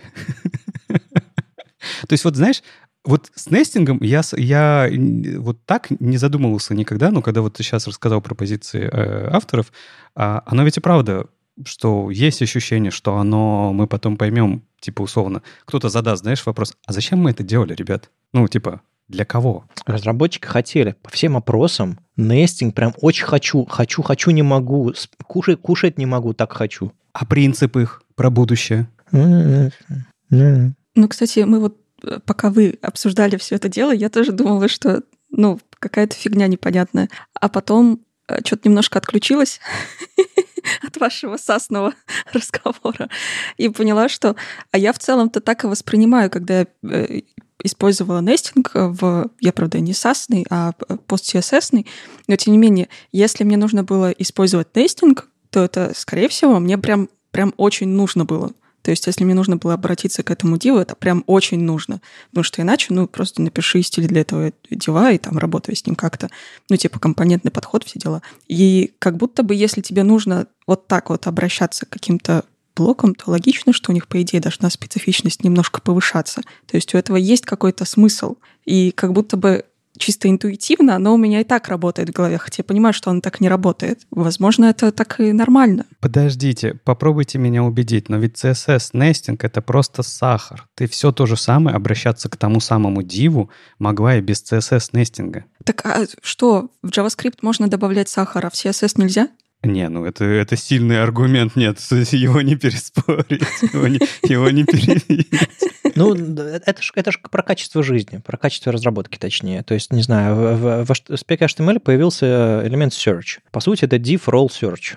Все. В, в JS появились какие-то новые методы массива. Что же там появилось такое? Там скорее метод add какой-нибудь, да, который тебе возвращает номер э, символа. Да, у тебя бы, были до этого, типа, взять длину массива назад, и ми, минус один, вот это вот все. Это было и правда, это про удобство, я согласен. А, ну, CSS-нестинг это точно про удобство, вы уверены об этом? Ну, мне дико приятно писать медиавыражение а, внутри селектора, когда это простенькое тебя, ну, типа там экран шире, штучка перекрасилась. Или ты написал бы background black, at media prefers, который color scheme, и написал, что white. Тут же, рядышком, инлайново. Дичайше удобно. Но как только все доходит до списка селекторов, как только все доходит до каких-то там еще порядка следования, ты начинаешь сталкиваться с неожиданностями. И эти неожиданности нужно пройти. Вот это мое ощущение. То есть я вот когда цитировал Кита Гранта, там еще, а, еще кого-то, я понимаю, что сложно, но все сложно, пока ты это не, в это не врубился. Люди ноют про бокс эм, alignment, типа, чем Justify отличается от Align, еще что-то такое. Не могу запомнить, не могу запомнить. Да, блин, используй просто каждый день и запомнишь. Ну, а как, а как еще? Все, есть спека, выучи. Слушай, ну вот если про удобство сказать, вот margin trim это реально удобно. Вот это ты просто, типа, понимаешь, вместо там возни лишней и, типа, воспоминания о том, что тебе с этим делать, ты просто используешь margin trim, и хорошо. Has — это хорошо. Все остальные вещи — это хорошо. А нестинг, ну, это просто, типа, дань уважения САСу. Я не знаю. Вот. Это тоже хорошо. Это тоже хорошо. Мне кажется, то, что появляется нестинг, это такой признак того, что язык в целом дошел до того состояния, когда в нем все есть. Ну, то есть все, чего мы хотели, чего нам очень сильно не хватало, у нас появилось. Теперь у нас есть все эти и спецификации, и даже в целом имплементация даже в браузерах уже практически все есть. Но то, что у нас появляется какой-то сахар, это показатель того, что, ну, в целом, это уже прям вот нормальный полноценный язык, с которым можно дальше работать, и дальше, скорее всего, у нас будет появляться только сахар. Ой, да ладно, ну... Каких-то больших вещей навряд ли. Ну, контейнер queries, style queries. Э... Так они уже и так. Это не сахар, это... Ну, ну да, вот, вот эти вот каскадные слои мы, мы всерьез прощ... сможем э, прочувствовать пять лет спустя, когда умрут все браузеры, которые их не понимают, и можно будет реально в продакшн это засунуть. Но с нестингом-то так же. Он тоже прям завтра не будет уже использоваться везде. Просто оно у нас уже есть в каком-то виде. То есть все, что мы хотели, оно уже есть. А, короче, у меня основное возражение этому всему. Я, я же не... Смотрите, я тут специально оппонирую, вы должны это понимать, потому что, ну, будет нестинг, не будет нестинг, на самом деле не, не жарко, не холодно, да, потому что функциональности он никакой не добавляет. Вот, э, я не знаю, с э, контейнер queries, он тебе добавляет новый способ описания твоего интерфейса, да, то есть типа его э, адаптации твоего интерфейса. Веб-компоненты тебе дофигища чего добавляют, да. Кучу таких спек, которые в CSS сейчас, э, все цветовые пространства тебе тоже много всего добавляют. Color mix и все остальное. Кучу именно вещей, которые раньше ты не мог делать так. А нестинг ничего не добавляет. Ты всегда мог им пользоваться, ты будешь им даже кастомные переменные. Это ведь не то же самое, что э, переменные в SASE, да, они тебе добавили совершенно другой слой в том числе, который тебе позволит удобнее делать вот эти вот светлую темную тему. Я вангую, как будет использоваться в ближайшие годы нестинг, просто из-за того, что если вы сейчас нестинг засунете в, в продакшн код, много браузеров сломаются, потому что они просто не разберут этого всего. Как будет использоваться нестинг? Люди наконец-то начнут писать в своем чистом CSS, или да, CSS NGS, неважно, в своем CSS начнут писать нестинг у себя в коде, а инструменты типа пост-CSS плагинов будут его а. линтить чтобы вы ерунды не написали, которая несовместима с тем, как это работает в браузере. Ну, то есть выдавать ошибки, если вы написали что-то, что нельзя сделать. Там, допустим, тег написали, там, где должен быть амперсант, если эта штука пока в браузерах не поддерживается. Или еще что-нибудь такое. Или если вы написали какую-то ситуацию, которая противоречива, background red, background blue, еще что-то такое, возможно, тоже будут какие-то ворнинги кидать. И разработчики в своей кодовой базе перейдут на CSS, который совместим с браузерным нестингом, со нестингом из спеки. Вот это будет, на мой взгляд, тенденцией какой-то, или, по крайней мере, было бы классно, чтобы оно было так. А в какой-то момент кто-нибудь придет на вершину горы и крикнет, это можно теперь не компилировать, эй, и все, кто, все там закомментят или удалят из своего конфига строчку с этим плагином пост CSS, и оно будет наконец-то шипиться в браузере как есть. Э, не думаю, что мы страшно, страшное какое-то количество килобайтов сэкономим на этом всем, но и на этом спасибо. И меньше зависимости и все остальное. Я вот предполагаю и хотел бы, чтобы было вот так, у себя в коде, скорее всего, на каких-то своих проектах я попробую внедрить нестинг именно так. Ну, посмотрим, посмотрим. Да, либо ничего не произойдет.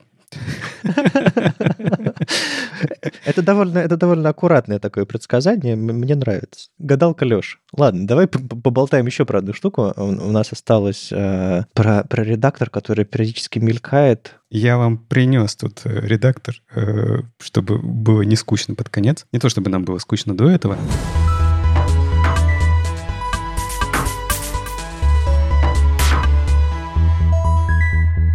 Но да, есть такой редактор Z. Не знаю, видели вы или нет, там было недавно результат опроса Stack Overflow за 2023 год, и там в том числе про редакторы, когда спрашивали, там почти 80% людей выбрало VS Code э, своим основным редактором. То есть как бы, как будто бы и не нужно э, разговаривать про альтернативные какие-то редакторы. Особенно с таким противоречивым названием. Z? Ну, наверное, но оно же не... Оно появилось раньше. Да-да-да. Причем тут название? Это, чтобы вы понимали, э, бывшая команда Атома, того самого, которого GitHub или Microsoft, уж не знаю, кто из них закопал, закопали. И команда-то осталась, которая делала очень крутые вещи на Electronе, когда они как раз рассказывали про а, что они tree-sitting делали, да, то есть э, syntax highlighting увеличивали как бы в, в разы, чтобы быстрый редактор был. И вот они э, не согласны были с тем, что Атом закрылся, и вот долгое время тихонечко у себя пилили альтернативу, то есть на самом деле считайте, что это продолжение атома, но оно немножко перепиленное, сильно перепиленное, вот, и это такая нормальная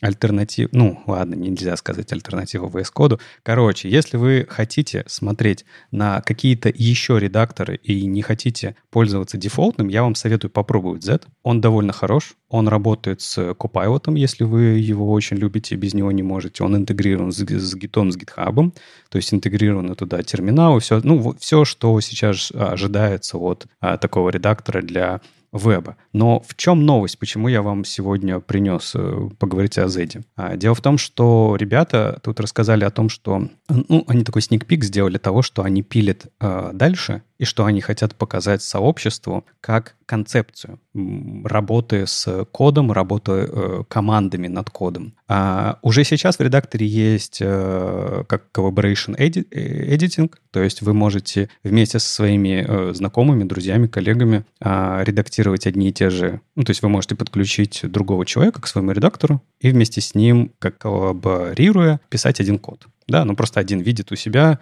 трансляцию условно в коде того, что делает другой. Но они хотят развить эту идею, и они хотят запустить отдельные каналы в рамках редактора. То есть они в редакторе хотят сделать э, сообщество для редакторов, который, э, контентом которого будет код. Считайте это GitHub наоборот. Это GitHub не который привязан к контролю версий, а который привязан к редактору кода. Я ничего не понял, Леш. Сейчас, подожди, сейчас, сейчас, сейчас. Звучит, как будто бы у них экзибит работает, нет? Кто? Почему? Ну, потому что они в редактор кода добавили редактор кода с редактором кода. Ну, да, возможно, так звучит. Теперь медленно и понятно. Они хотят э, запустить отдельную концепцию, которая называется канал внутри редактора. В этом канале у тебя поверх твоего проекта с кодом будет возможность обсуждать его. Комменты? А, к любой строчке кода, к, к любому файлу в рамках проекта. С кем? А с э, владельцами этого канала, то есть с владельцами этого проекта. То есть это представь, что мы GitHub, э, комменты вокруг гит, э, проекта в GitHub запихиваем сразу в редактор. И ты открываешь свой проект. А где оно хранится? На GitHub? Э, ну, э, про это они еще пока не говорили. Где именно? Ага, то есть это такой слаг вокруг кода. Да. И э, как как э, концепцию, в первую очередь, они хотят открыть свой собственный редактор Z open source и сделать его первым проектом в таком канале. То есть любой разработчик может, зайдя в Z, найдя там канал с проектом Z, а, открыть его у себя, увидеть весь код, с помощью которого написан этот редактор, и коллаборировать с помощью э, предложений в код, обсуждений кода, обсуждения конкретных строчек и методов э, прямо там. Но вряд ли это будет жить на инфраструктуре GitHub, потому что это не вяжется с системой контроля версий, как э, вяжется обычно там pull request и все остальное. Скорее всего, это просто... Ну, плюс, кстати, код это же, это, это же подвижная штука, какие-то строчки добавляются, удаляются, дискуссии, наверное, тоже будут куда-то деваться из-за этого. А, возможно, они будут помечаться как, типа, уже outdated. В GitHub, mm, в принципе, ну, когда да, ты кстати. дифы э, комментишь, это, это есть. Но смысл в, смысл в том, что они просто хотят, в принципе, плюс-минус знакомую концепцию, да, ведь мы можем в GitHub такое же реализовать. Мы можем комментить все, что угодно в рамках проекта. Но у нас э, сложно с таким э, точкой входа в это во все. А там это ты будешь заходить и видеть все, что люди э, пишут про твой код, а, обсуждают его, какие части его обсуждают. Ты можешь присоединиться к этому, ты можешь а, попробовать вместе написать код. То есть это не через pull реквесты делается, да, и форки и все остальное, а ты прямо просто в редакторе пишешь, и это каким-то образом, э, не знаю, не знаю еще каким, потому что это же сникпик, они только,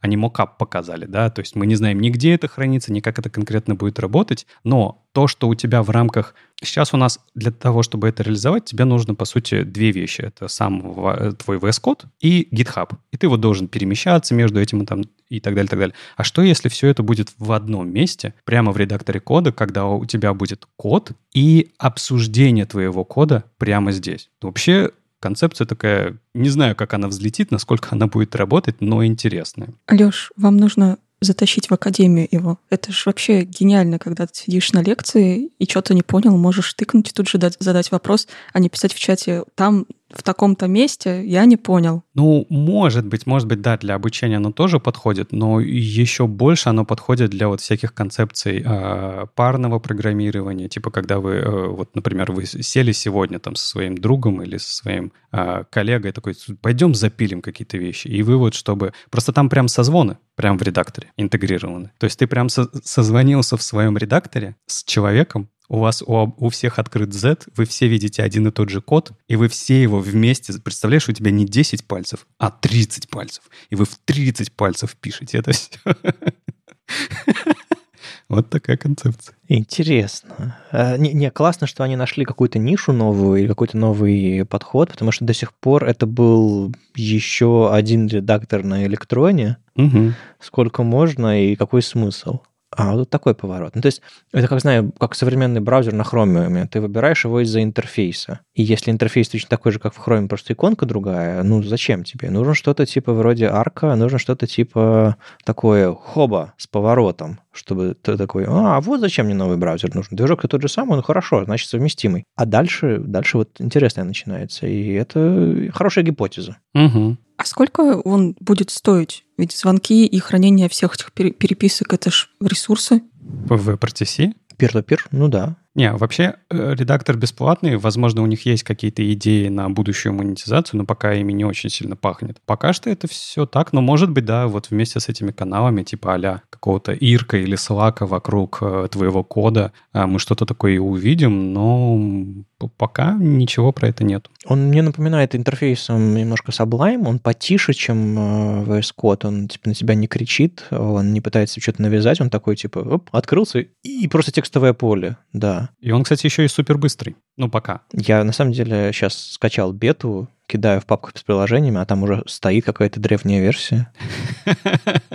Пробовал, пробовал. Пробовал. На самом деле, ребят, вот из тех, кто слушает, если вы пользуетесь какими-то альтернативами VS кода и не IDE-шками, ну, точнее, знаете, не общеизвестными, типа Notepad++ и вот этого всего, напишите нам, если вы в том числе пользуетесь Z, и вы, вы, вы прям уже там давно с ранних альф, тоже напишите, почему вы им пользуетесь, потому что хорошо смотреть, на самом деле, на рынке, не только вот пользоваться, как, знаете, я пользуюсь Chrome, у меня VS Code, такой, знаете, стандартный разработчик стандартным тулингом. А всегда хорошо поглядывать э, по сторонам и смотреть на вещи, которые появляются, потому что, напомню вам, VS Code тоже когда-то появился, а когда-то его не было.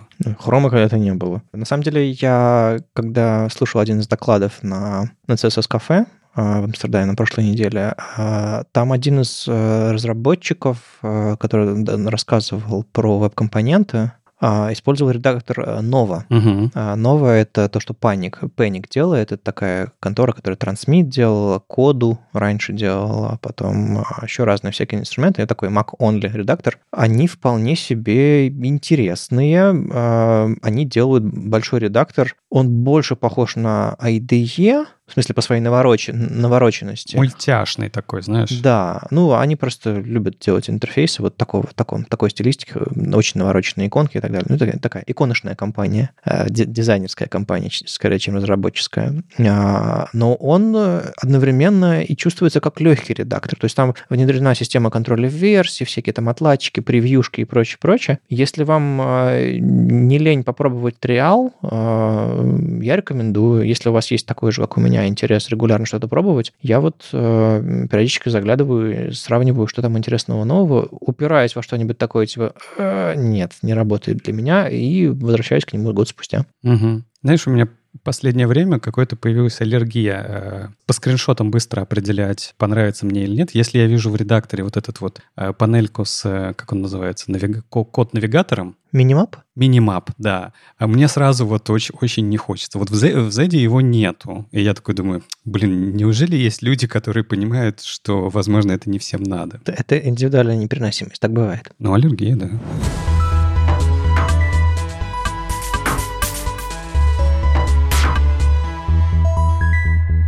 Ладно, с редакторами побаловались. Давайте ответим на вопросы наших слушателей, которые вы присылаете на подкаст собака webdefistandards.ru.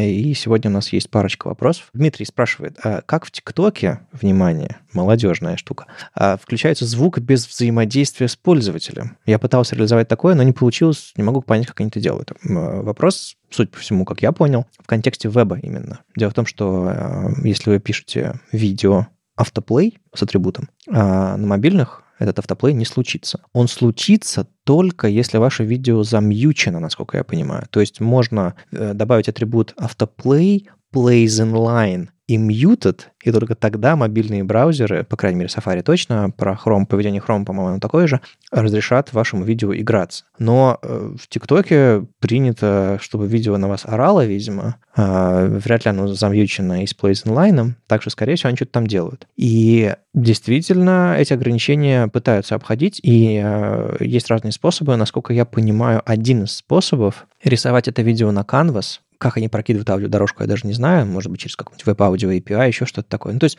грубо говоря, браузеры, они все прямолинейные способы, типа аудио, автоплей, видео, автоплей блочат, но если вы используете там JS API, если вы используете Canvas, еще что-то такое на лету там и из, из вашего стрима видео э, рисуете фреймы на ваш Canvas и обновляете 60 раз в секунду или сколько там там нужно, то что браузеры могут сделать? Запретить вам это делать? Ну, может быть, какой-нибудь эвристик, еще что-нибудь таким. То есть прямолинейного способа вроде бы как нет, кроме как plays inline muted, но оно скорее для маленьких анимаций или схемочек, чем для э, видео со звуком. Так что вот это то, что я знаю. Ну, я тоже удивился, на самом деле, этому всему. Мне кажется, что м-м, надо смотреть. Если вы говорите про веб, наверное, можно покопать сам код, плеера в самом ТикТоке. Попробуйте его подебажить. Я, я попытался. Я открыл ТикТок, у меня глаза округлились. Э, и... Э, это тот момент, когда ты на час залип, да? Нет, это тот момент, когда я, я снова понял, что это не мое. Я, я попытался открыть DevTools, чтобы отвлечься, но мне не получилось, поэтому пришлось всю, всю кладку закрыть. Да, так что если у кого-то, если у кого-то нервы э, крепче, чем у меня, попробуйте разобраться, как это работает, и напишите нам. Ну, котиков тяжело смотреть, да. Еще вопрос э, Яна э, спрашивал про вставку виджета через iframe. А, говорит, что мы говорили о том, что вставка виджета через iframe принесет много проблем, и есть ли какие-то более правильные современные способы вставлять сторонний или свой виджет на свою страницу. Тут, наверное, стоит сразу сказать, что в целом-то iframe — это не то чтобы вещь, которой нельзя ни в коем случае пользоваться, вполне себе можно пользоваться, вот, но просто есть и альтернативные способы. Например, если говорить про ваш виджет или виджет, с которым вы имеете возможность взаимодействовать, то его, конечно, лучше интегрировать прямо на страницу не фреймом, а с помощью, ну, ну подключения через JS, по сути, да, когда у вас а, с помощью JS, который уже интегрирован в вашу страницу, собирается виджет, здесь же на лету, да, и уже каким-то образом отрисовывается его поведение, и все хорошо. Тут очень сильно будет зависеть от того, а, что именно у вас за виджет да, вот, потому что если это какой-нибудь э, платежный гейт, да, как, как, который у вас отрисовывают в модальном окне и фреймом, возможно, вставку платежных карт и так далее, и так далее, то это одно. Если у вас что-то попроще, это другое. А в целом iframe что, какие за собой несет риски? Во-первых, если это другой origin, то есть это другой хост, а не на вашем сайте он хранится, то не забывайте, что он забирает все данные ваших пользователей. Не, но браузер начинает ограничивать все-таки эм, то, что можно брать со страницы на страницу. Плюс, если его завернуть в нужные атрибуты, если там какой-нибудь сэндбоксинг сделать адский, он, он вообще ничего ничего не сможет сделать. Вы даже можете регулировать, может ли он там запускать JavaScript у себя внутри или нет. Да, но вопрос, что останется виджету тогда из возможности делать, да, то есть, возможно, ты отрубишь воз... возможность виджету работать в целом. Вот, то есть тут надо смотреть, конечно, от виджета зависит. Короче, у iframe есть ряд э, вещей, которые не очень хорошо с ним работают. Во-первых, данные, которые вы в любом случае отдаете, ну, какой-то набор. Иногда это широкий набор, иногда это не широкий набор. У нас, у вас сразу же включаются все ограничения, которые связаны с э, вот этим подключением с других оригинов. Да, это когда у вас content security каким-то образом настроен. То есть вам нужно убедиться, что у пользователя, точно у всех пользователей все нормально откроется и так далее, и так далее. Не забывать про third-party вещи, которые сейчас тоже блокируются. Не забывать про всякие разные адблокеры, которые могут случайно вырезать iframe. Вот. Поэтому самый надежный способ, если позволяет э, ваш виджет, да, тот, контент, который внутри него собирается, это э, взять, интегрировать это прямо скриптом внутрь вашей страницы. Это самый, наверное, надежный и правильный способ Опять же, если виджет позволит. Ну, просто фрейм, он еще загружается со стороннего домена обычно, если, ну, если чаще всего там что-то встраивать, какой-нибудь ютубчик. Там еще атрибуты э, loading lazy появились для фрейма, они во всех браузерах сейчас поддерживаются. Это тоже может немножко как-то компенсировать эффекты э, загрузки сторонних виджетов. Э, то, что пока браузер не подкрутит к виджету, он не инициализируется, не загрузится. Это тоже помогает. Но в целом, мне кажется, фрейм до сих пор это такое место без него, без него редко можно обойтись. Даже какие-нибудь, э, если вы вставляете свои компоненты, если вы используете какой-нибудь Shadow Root, вы все равно не получаете там полную изоляцию и совсем внешней независимость компонента туда засунуть нельзя, туда стили попадут. То есть, ну да, вот, кстати, веб-компоненты и там Shadow Root э, — это одно, один из вариантов, как можно устроить свой отдельный документ, отдельный контекст внутри э, вашего виджета, но, повторюсь, стиль туда все-таки протекают.